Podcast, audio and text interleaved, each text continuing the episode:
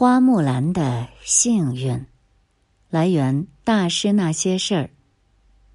撰文戴锦华。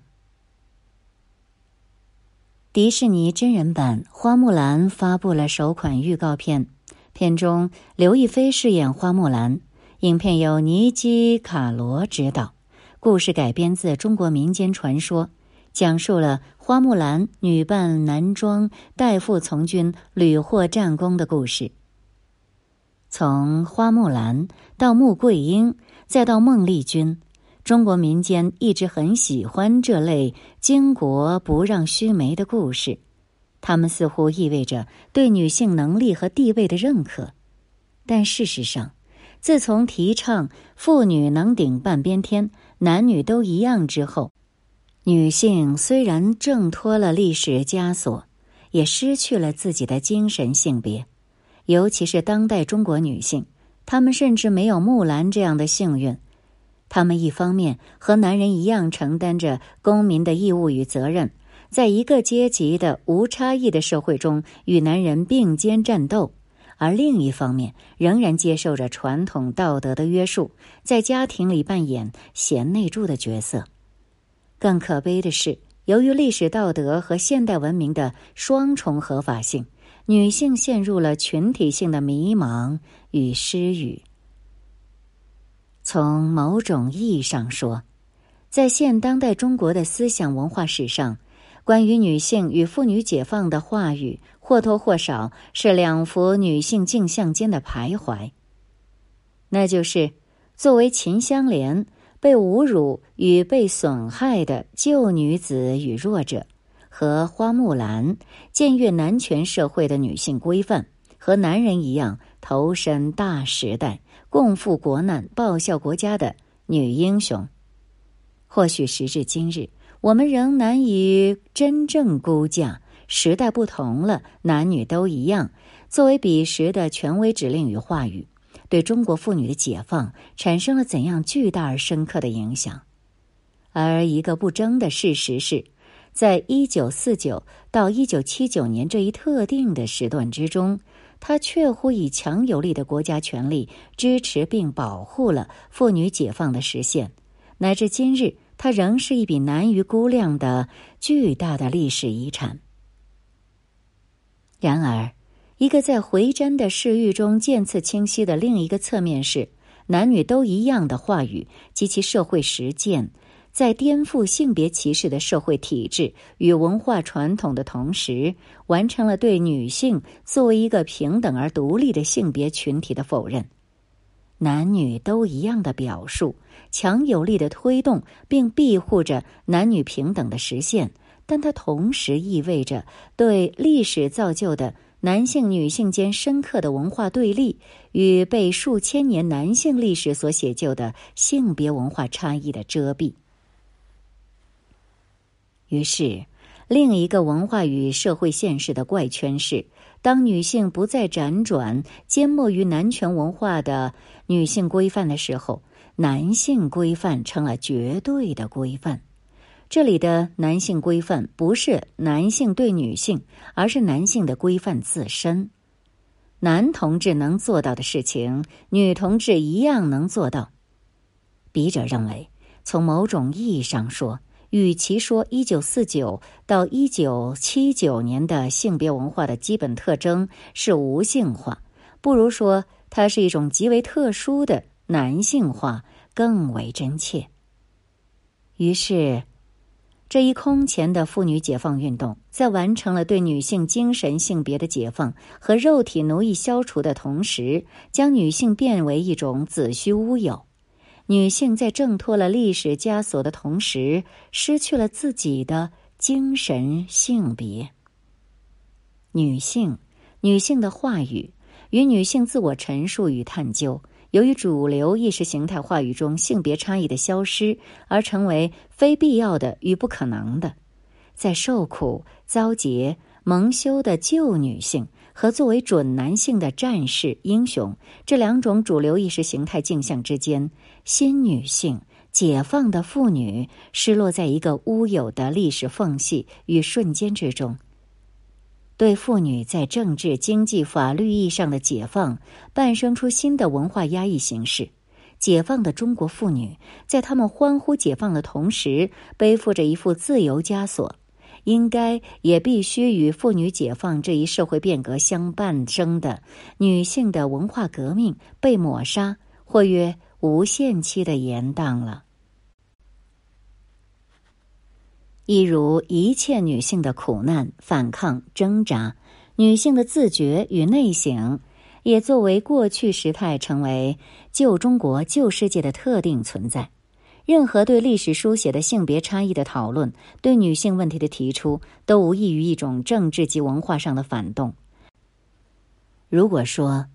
女性原本没有属于自己的语言，始终挣扎辗转在男权文化及语言的车愕下。而当代中国女性，甚至是渐次丧失了关于女性的话语。如果说花木兰式境遇是现代女性共同面临的性别自我的困境，而对当代中国妇女，花木兰一个化妆为男人的、以男性身份成为英雄的女人，则成为主流意识形态中女性的最为重要的镜像。所谓中华儿女多奇志，不爱红妆爱武装。从某种意义上说，当代中国妇女在她们获准分享社会与话语权利的同时，失去了他们的性别身份及其话语的性别身份；在她们真实的参与历史的同时，女性的主体身份消失在一个非性别化的、确切的说是男性的假面背后。新的法律和体制，确乎使中国妇女在相当程度上免遭秦香莲式的悲剧，但是却以另一种方式加剧了花木兰式的女性生存困境。如果我们对花木兰传奇稍作考察与追溯，就不难发现，这个僭越了性别秩序的故事，是在中国文化秩序的意义上获得了特许和恩准的。那就是一个女人对家国的认同，以及至诚至忠。木兰从军的故事全称应该是《木兰代父从军》。木兰出现在读者视域中的时候，是一个安分于女性位置上的形象。唧唧复唧唧，木兰当户织。而木兰从军的动机是别无选择的无奈。昨日见军帖，可汗大点兵。军书十二卷，卷卷有爷名。阿爷无大儿，木兰无长兄。事实上，中国古代民间文化中的特有的刀马旦形象，都或多或少的展现着这种万般无奈间代父代夫从军报国的行为特征。因而，口口相传、家喻户晓的杨家将故事中，颇为著名的剧目是“百岁挂帅”和“穆桂英挂帅”，而这些段落作为京剧剧目流行，却是一九六零年代的事情。那可都是在家中男儿都战死疆场，而强敌压境、国家危亡的时刻。女人迫不得已挺身而出的女英雄传奇，令人回肠荡气的“梁红玉擂鼓震金山”的剧目，尽管同样呈现了战争历史场景中的女人，但这位女英雄有着更为端正的位置，为夫擂鼓助战。而杨家将中另一些却乎辞了男儿的段落，诸如木柯寨招亲、辕门斩子，都只能作为喜剧式的余兴节目了。这类余兴又远不如匡正而非僭越性别秩序的喜剧曲目《打金枝》更令人开心写意。当然，如果将花木兰的故事对照于法国女英雄贞德的故事，不难发现。在绝对的不容僭越的性别秩序的意义上，中国的封建文化或曰儒文化，较欧洲中世纪的基督教文化要宽容和松弛些。在中国的民间故事中，女扮男装的欺君之罪，屡屡因忠君报国而获赦免；从某种意义上说，在历史的改写中，渐次被赋予了权力秩序意义的阴阳观，固然在中国文化的普遍意义上对应着男尊女卑的性别秩序，但其间对阶级等级秩序的强调，尊者为阳，卑者为阴，主者为阳，奴者为阴。却又在相当程度上削弱，至少是模糊了泾渭分明、不容跨越的性别界限。于是，在所谓君臣、父子、夫妻的权力格局中，同一构型的等级排列固然将女性置于最底层，但男性同样可能在臣子的地位上被置于阴女性的文化位置之上。前现代的中国文人以香草美人自比的文学传统见或肇始于斯，而花木兰以及贞德故事两相对照的另一个发现，便是无论是花木兰、梁红玉、穆桂英，还是奥尔良姑娘贞德。他们幸运地跃出历史地平线的机遇，无论是在历史的记录里，还是在传奇的虚构中，它的背景都是烽烟四起、强敌犯境的父权衰微之秋。换言之，除却作为妲己、褒姒一类的亡国妖女，女人以英雄的身份出演于历史的唯一可能，仍是父权男权衰亡崩塌之际。因此，或许不难解释现代文学史上的女性写作，继五四新文化运动之后的又一浪出现在一九四零年代沦陷区。尽管如此，中国民间文化中的刀马旦传统仍透露一个有趣的信息，那就是前现代的中国女性也在某种程度上被组织于对君主之国的有效认同之中了。当然，如果说修身齐家治国平天下构成了一个好男儿的人生楷模，那么一个女人偶然的浮出历史地表、为国尽忠的前提，同时也是为家尽孝。于是，花木兰的僭越因代父一说而获赦免；穆桂英自责其婿的越轨，则因为率。落草为寇的木柯寨人众归顺宋朝，并终以杨门女将之名光耀千古而得元佑，似乎是国家兴亡，匹夫匹妇均有责于此。固然，在最肤浅的比较文化的意义上，此家非彼家。前现代中国之家是父子相继的父权制封建家族，而不是现代社会男权中心的核心家庭。此国非彼国，封建王朝并非现代意义上的民族国家。孔雀东南飞、钗头凤与浮生六记的悲剧绝唱，见或从另一个侧面上。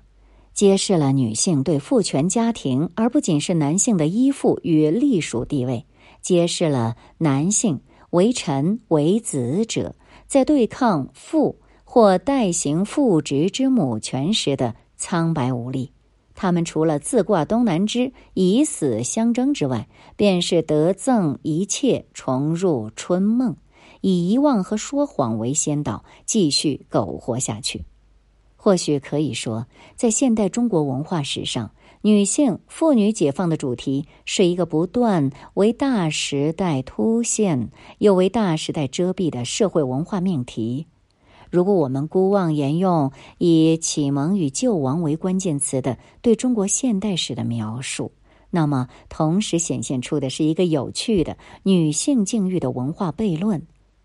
从表面看来。启蒙命题通常凸现了妇女解放的历史使命，但它在突出反封建命题的同时，有意无意地以对父权的控诉反抗，遮蔽了现代男权文化与对封建父权间的内在延续与承袭。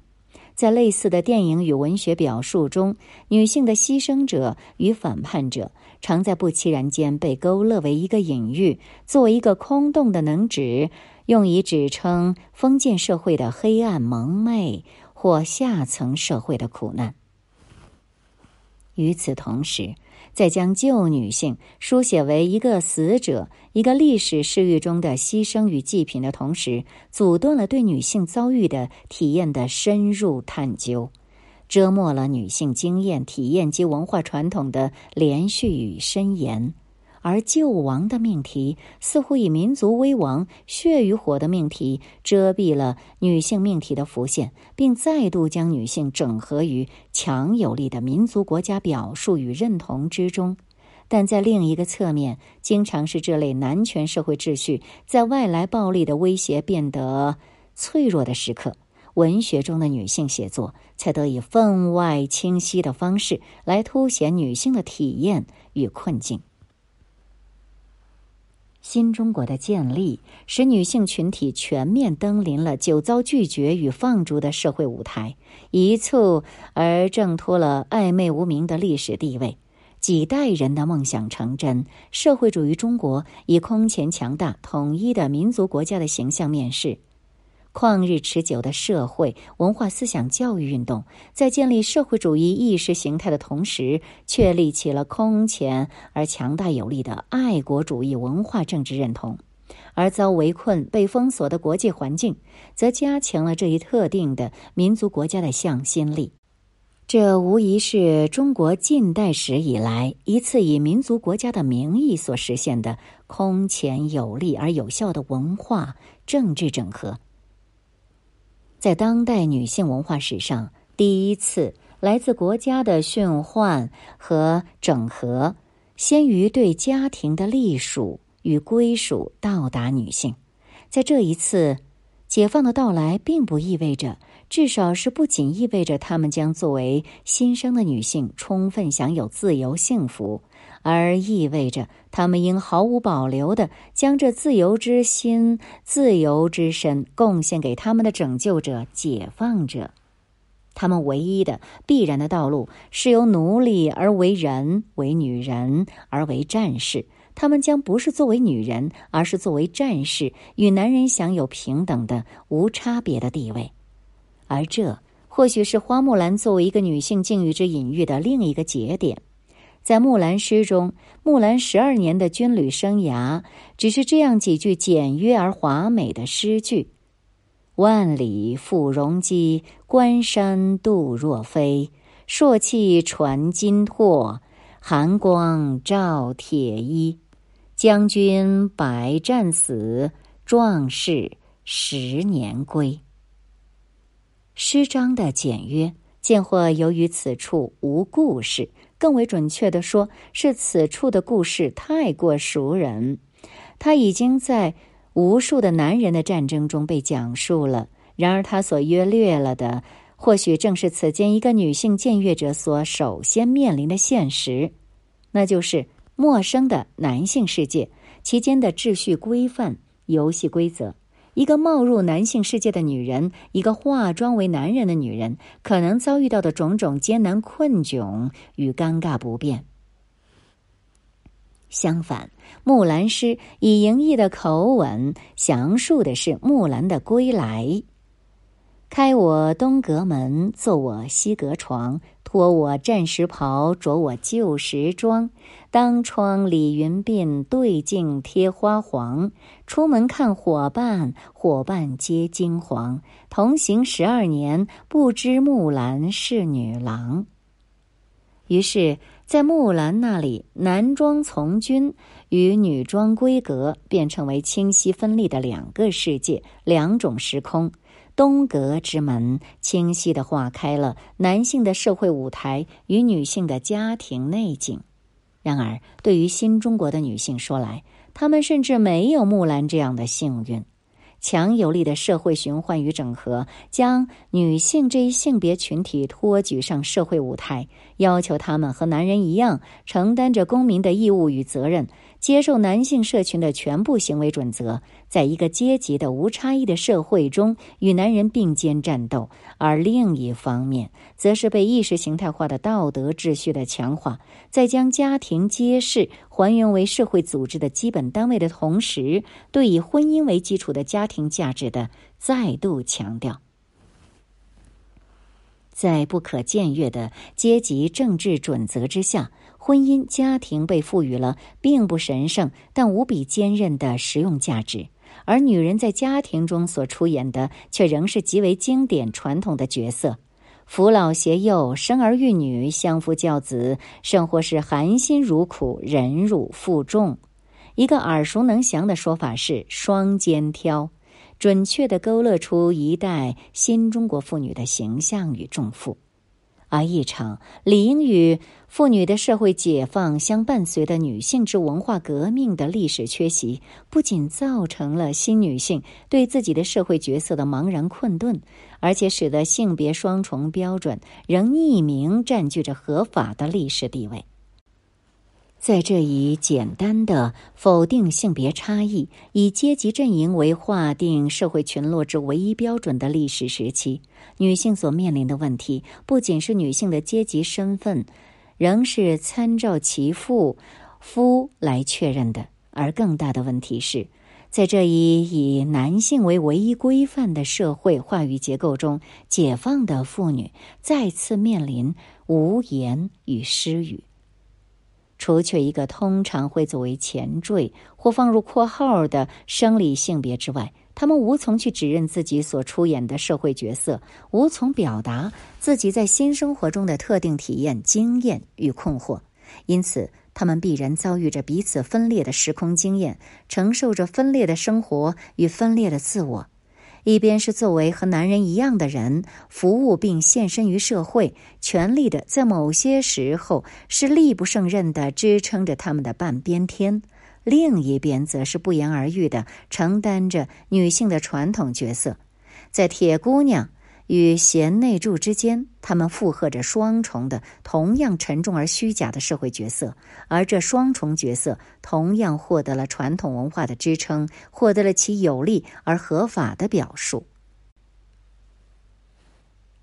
如果说，在现实生活中，为国尽忠事实上已经占据了女性生命的主要部分。那么，公开的与潜在的性别双重标准，作为话语构造与行为准则，仍造成了女性分裂冲突的内心体验和内疚负罪式的心理重负。